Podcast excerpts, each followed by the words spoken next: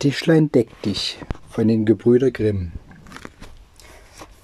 Vor Zeiten war ein Schneider, der 3 Söhne hatte und nur eine einzige Ziege.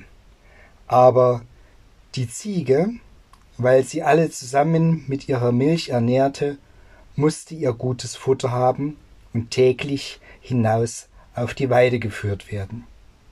Die Söhne taten das auch nach der Reihe. Einmal brachte sie der Älteste auf den Kirchhof, wo die schönsten Kräuter standen, ließ sie da fressen und herumspringen.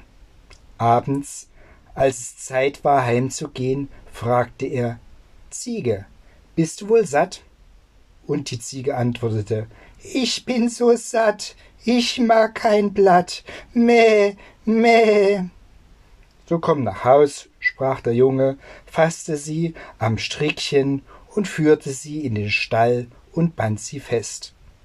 »Nun«, sagte der alte Schneider, »hat die Ziege ihr gehöriges Futter?« »Oh«, antwortete der Sohn, »sie ist so satt, sie mag kein Blatt.« Der Vater aber wollte sich selbst überzeugen, ging hinab in den Stall, streichelte das liebe Tier und fragte: »Ziege, bist du auch satt?« Die Ziege aber antwortete: »Wovon soll ich satt sein? Ich sprang nur über Gräbelein und fand kein einzig Blättelein. Meh, meh.« »Was muß ich hören?« rief der Schneider, lief hinauf und sprach zu dem Jungen: »Ei, du Lügner, sagst, die Ziege wäre satt und hast sie hungern lassen.« Und in seinem Zorn nahm er die Elle von der Wand und jagte ihn mit Schlägen hinaus.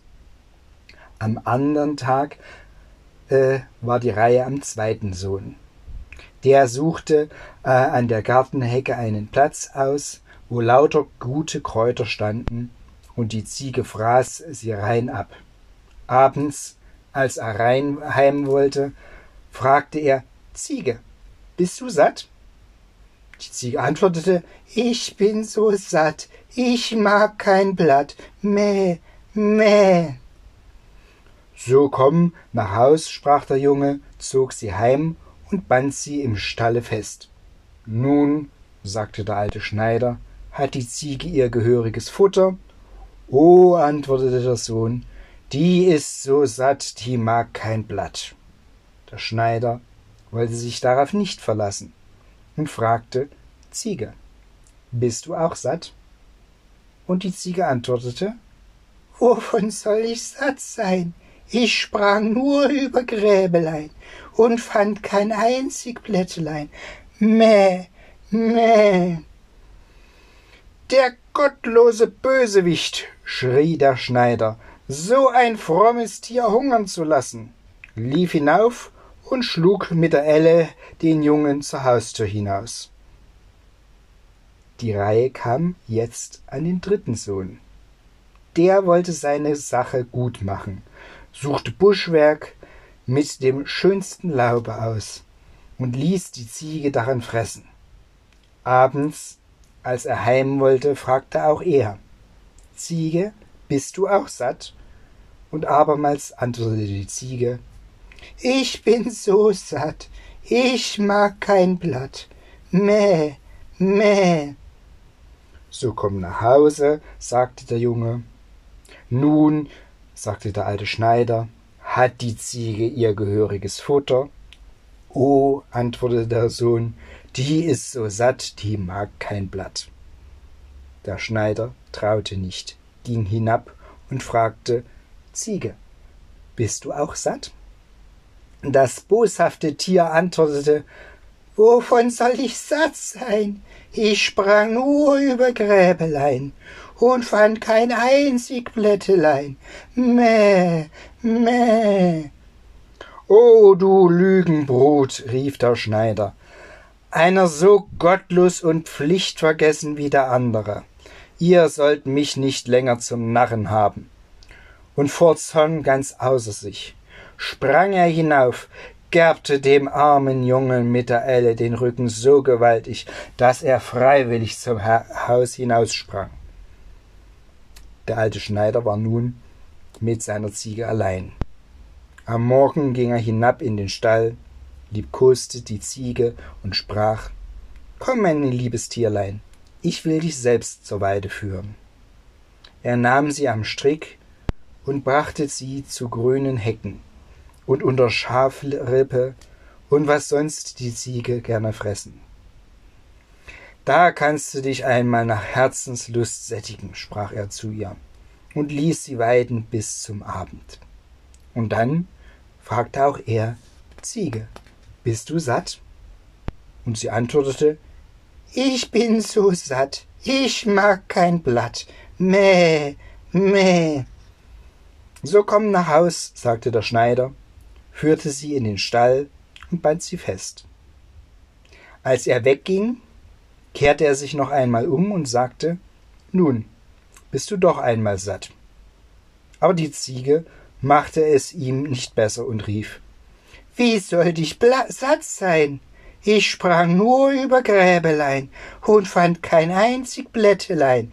Mäh, mäh.« Als der Schneider das aber hörte, stutzte er und sah wohl, dass er seine 3 Söhne ohne Ursache verstoßen hatte. »Wart«, rief er, »du undankbares Geschöpf, dich fortzujagen ist noch zu wenig.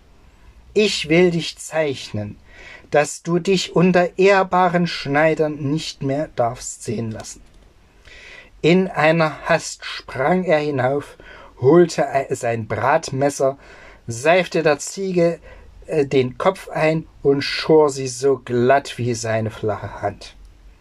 Und weil die Elle zu ehrvoll gewesen wäre, holte er die Peitsche und versetzte ihr solche Hiebe, dass sie in gewaltigen Sprüngen davonlief. Der Schneider, als er so ganz einsam in seinem Hause saß, verfiel in große Traurigkeit und hätte seine Söhne gerne wieder gehabt. Der Älteste war zu einem Schreiner in die Lehre gegangen. Da lernte er fleißig und unverdrossen. Und als seine Zeit herum war, dass er wandern sollte, schenkte ihm der Meister ein Tischchen, das gar kein besonderes Ansehen hatte und von gewöhnlichem Holz war. Aber es hatte eine gute Eigenschaft. Wenn man es hinstellte und sprach: »Tischlein, deck dich«, so war das gute Tischlein auf einmal mit einem sauberen Tüchlein bedeckt und stand da ein Teller und Messer und Gabel daneben und Schüsseln mit Gesottenem und Gebratenem, so viel Platz man hatte. Und ein großes Glas mit rotem Wein leuchtete, dass einem das Herz lachte. Der junge Gesell dachte: »Damit hast du genug für dein Lebtag«, zog guter Dinge in die Welt umher und bekümmerte sich gar nicht darum, ob ein Wirtshaus gut oder schlecht oder etwas darin zu finden war oder nicht. Wenn es ihm gefiel, so kehrte er gar nicht ein, sondern im Felde, im Wald, auf einer Wiese, wo er Lust hatte, nahm er sein Tischchen vom Rücken, stellte es vor sich und sprach: »Deck dich.« So war alles da, was sein Herz begehrte. Endlich kam es ihm in den Sinn, er wollte zu seinem Vater zurückkehren. Sein Zorn würde sich gelegt haben, und mit dem Tischlein deck dich würde er ihn gern wieder aufnehmen. Es trug sich zu, dass er auf dem Heimweg abends in ein Wirtshaus kam, das mit Gästen angefüllt war. Sie hießen ihn willkommen und luden ihn ein, sich zu ihnen zu setzen und mit ihnen zu essen, sonst würde er schwerlich noch etwas bekommen. »Nein«, antwortete der Schreiner, die paar Bissen will ich euch nicht von dem Munde wegnehmen. Lieber sollt ihr meine Gäste sein.« Sie lachten und meinten, er triebe seinen Spaß mit ihnen. Er aber stellte sein hölzernes Tischchen mitten in die Stube und sprach: »Tischlein, deck dich!« Augenblicklich war es mit Speisen besetzt, so gut wie sie der Wirt nicht hätte herbeischaffen können. »Zugegriffen, liebe Freunde«, sprach der Schreiner. Und die Gäste, als sie sahen, wie es gemeint war, ließen sich nicht zweimal bitten, rückten heran, zogen ihre Messer und griffen tapfer zu. Und was sie am meisten verwunderte, wenn eine Schüssel leer geworden war, so stellte sich gleich von selbst eine volle an ihren Platz. Der Wirt stand in einer Ecke und sah dem Dinge zu. Er wusste gar nicht, was er sagen sollte, dachte aber, einen solchen Koch könntest du in deiner Wirtschaft wohl brauchen. Der Schreiner und seine Gesellschaft waren lustig bis in die späte Nacht. Endlich legten sie sich schlafen, und der junge Geselle ging auch zu Bett und stellte sein Wunschtischchen an die Wand. Dem Wirte aber ließen seine Gedanken keine Ruhe. Es fiel ihm ein, dass in seiner Rumpelkammer ein altes Tischchen stände, das gerade so aussehe. Das holte er ganz sacht herbei und vertauschte es mit dem Wunschtischchen. Am anderen Morgen zahlte der Schreiner sein Schlafgeld, packte sein Tischchen auf, dachte gar nicht daran, dass er ein falsches hätte, und ging seiner Wege. Zu Mittag kam er bei seinem Vater an, der ihn mit großer Freude empfing. »Nun, mein lieber Sohn, was hast du gelernt?« sagte er zu ihm. »Vater, ich bin ein Schreiner geworden.« »Ein gutes Handwerk«, erwiderte der Alte. »Aber was hast du von deiner Wanderschaft mitgebracht?« »Vater, das Beste, was ich mitgebracht habe, ist das Tischchen.« Der Schneider betrachtete es von allen Seiten und sagte, »Daran hast du kein Meisterstück gemacht. Das ist ein altes und schlechtes Tischchen.« »Aber es ist ein Tischlein deck dich«, antwortete der Sohn. »Wenn ich es hinstelle und sage ihm, es soll sich decken, so stehen gleich die schönsten Gerichte darauf und ein Wein dabei, der das Herz erfreut. Ladet nur alle Verwandten und Freunde ein, die sollen sich einmal haben und erquicken, denn das Tischchen macht sie alle satt.« Als die Gesellschaft beisammen war, stellte er sein Tischchen mitten in die Stube und sprach, »Tischlein, deck dich!« Aber das Tischchen regte sich nicht und blieb so leer wie ein anderer Tisch, der die Sprache nicht versteht. Da merkte der arme Geselle, dass ihm das Tischchen vertauscht war, und schämte sich, dass er wie ein Lügner dastand. Die Verwandten aber lachten ihn aus und mussten ungetrunken und ungegessen wieder heimwandern. Der Vater holte seinen Lappen wieder herbei und schneiderte fort, der Sohn aber ging mit einem Meister in die Arbeit. Der zweite Sohn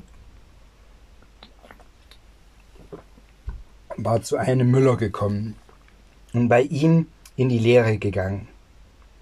Als er seine Jahre herum hatte, sprach der Meister, »Weil du dich so wohl gehalten hast, so schenke ich dir einen Esel von einer besonderen Art. Er zieht nicht am Wagen, er trägt auch keine Säcke.« »Wozu ist der denn nütze?« fragte der junge Geselle. »Er speit Gold«, antwortete der Müller. »Wenn du ihn auf ein Tuch stellst und sprichst, Bricklebrick, so speit das gute Tier Goldstücke hinaus, hinten und vorn.« »Das ist eine schöne Sache«, sprach der Geselle, dankte dem Meister und zog in die Welt. Wenn er Gold nötig hatte, brauchte er nur zu seinem Esel Bricklebrick sagen, und es regnete Goldstücke. Wo er hinkam, war ihm das beste Gut genug, und je teurer, je lieber, denn er hatte immer einen vollen Beutel. Als er sich eine Zeit lang in der Welt umhergesehen hatte, dachte er, du musst deinen Vater aufsuchen. Wenn du mit dem Goldesel kommst, so wird er seinen Zorn vergessen und dich gut aufnehmen.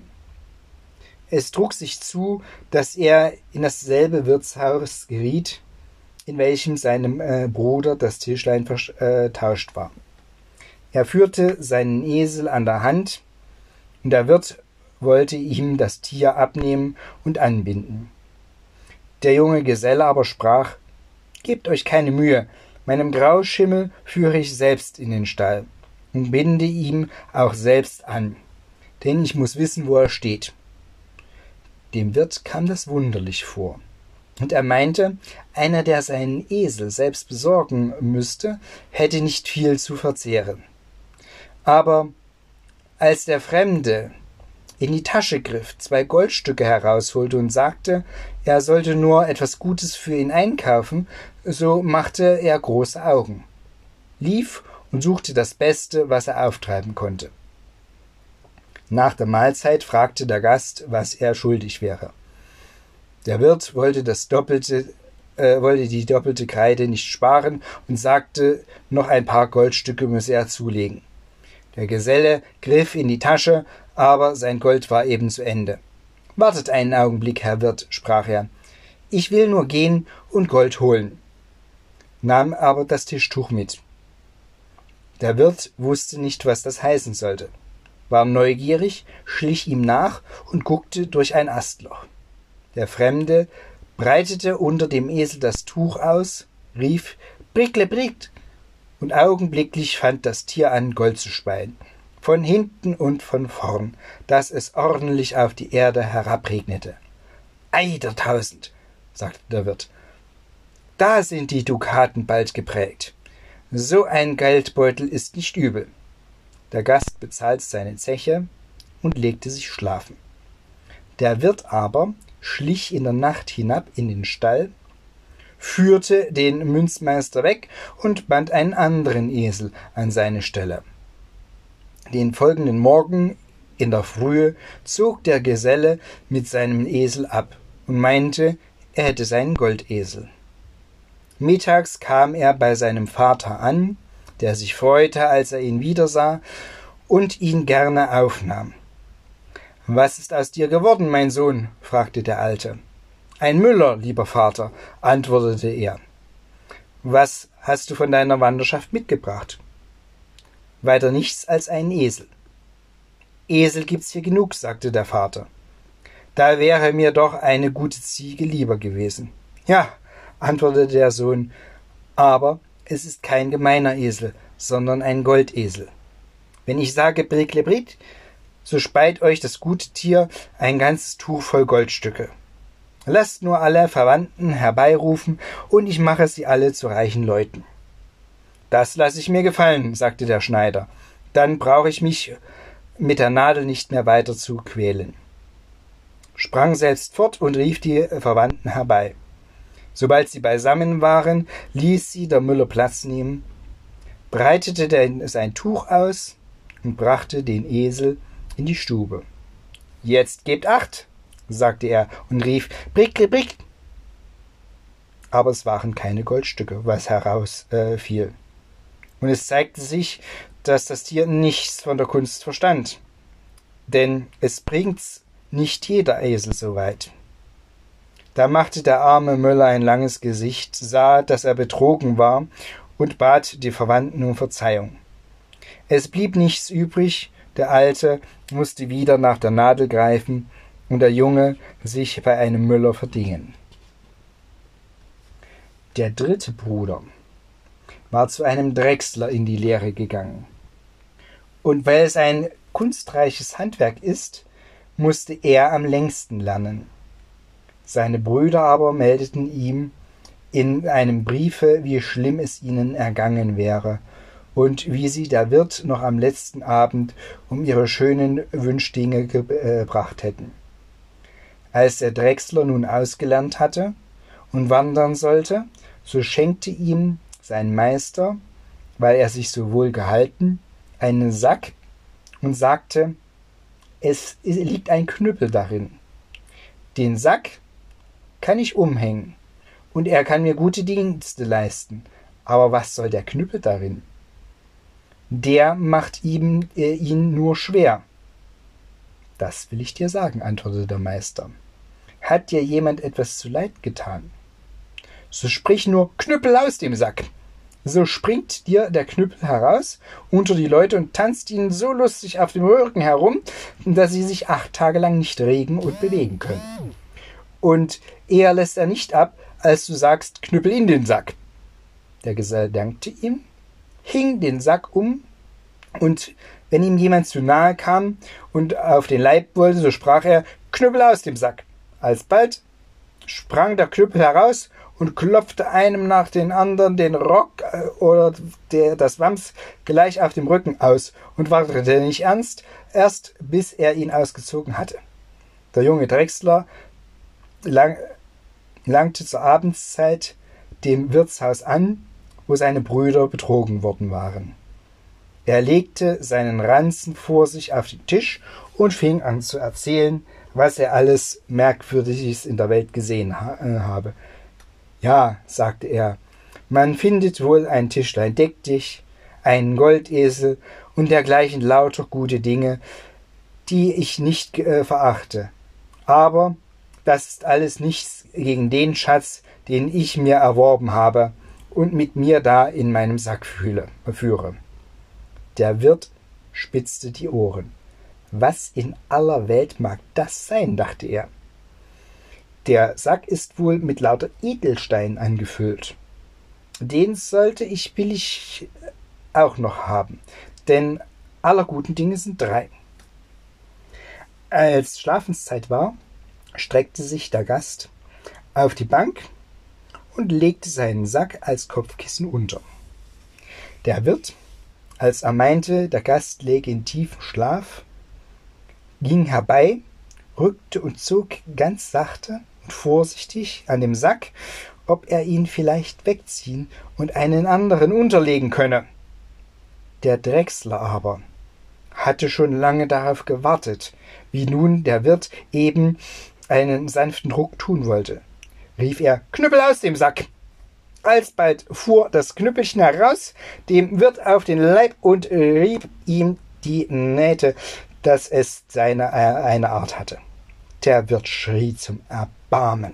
Aber je lauter er schrie, desto kräftiger schlug der Knüppel ihm den Takt dazu auf den Rücken, bis er endlich erschöpft zur Erde fiel. Da sprach der Drechsler, »Wenn du das Tischlein deck dich und den Goldesel nicht wieder hinausgibst, so soll der Tanz von neuem angehen.« »Ach nein«, rief der Wirt ganz kleinlaut, »ich gebe alles gerne wieder heraus. Lass nur den verwünschenden Kobold wieder in den Sack kriechen.« Da sprach der Geselle, »Ich will Gnade für Recht ergehen lassen, aber hüte dich vor Schaden.« Dann rief er, »Knüppel in den Sack«, und ließ ihn ruhen. Der Drechsler zog am anderen Morgen mit dem Tischlein deck dich und dem Goldesel heim zu seinem Vater. Der Schneider freute sich, als er ihn wieder sah, und fragte ihn auch, was er in der Fremde gelernt hätte. »Lieber Vater«, antwortete er, »ich bin ein Drechsler geworden.« »Ein kunstreiches Handwerk«, sagte der Vater. »Und was hast du von der Wanderschaft mitgebracht?« »Ein kostbares Stück, lieber Vater«, antwortete der Sohn. »Einen Knüppel in dem Sack.« »Was?«, rief der Vater, »einen Knüppel? Das ist der Mühe wert. Den kannst du dir von jedem Baume abhauen.« »Aber einen solchen nicht, lieber Vater, sage ich, Knüppel aus dem Sack, so springt der Knüppel heraus und macht mit dem, der es nicht gut mit mir meint, einen schlimmen Tanz und lässt nicht eher nach, als bis er auf der Erde liegt und um gut Wetter bittet. Seht ihr, mit diesem Knüppel habe ich das Tischlein deck dich und den Goldesel wieder herbeigeschafft, die der diebische Wirt meinen Brüdern abgenommen hatte. Jetzt lasst sie beide rufen und ladet alle Verwandten ein.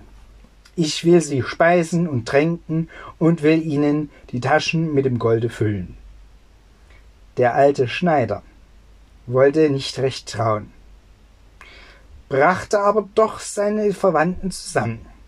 Da deckte der Drechsler nun ein Tuch in die Stube, führte den Goldesel herein und sagte zu seinem Bruder, »Nun, lieber Bruder, sprich mit ihm.« Der Müller sagte, »Bricklebrick«, und augenblicklich sprangen die Goldstücke auf das Tuch herab, als käme ein Platzregen, und der Esel hörte nicht eher auf, als bis alle so viel hatten, dass sie nicht mehr tragen konnten. Dann holte der Drechsler das Tischchen und sagte, lieber Bruder, nun sprich mit ihm. Und kaum hatte der Schreiner Tischlein deck dich gesagt, so war es gedeckt und mit den schönsten Schüsseln reichlich besetzt.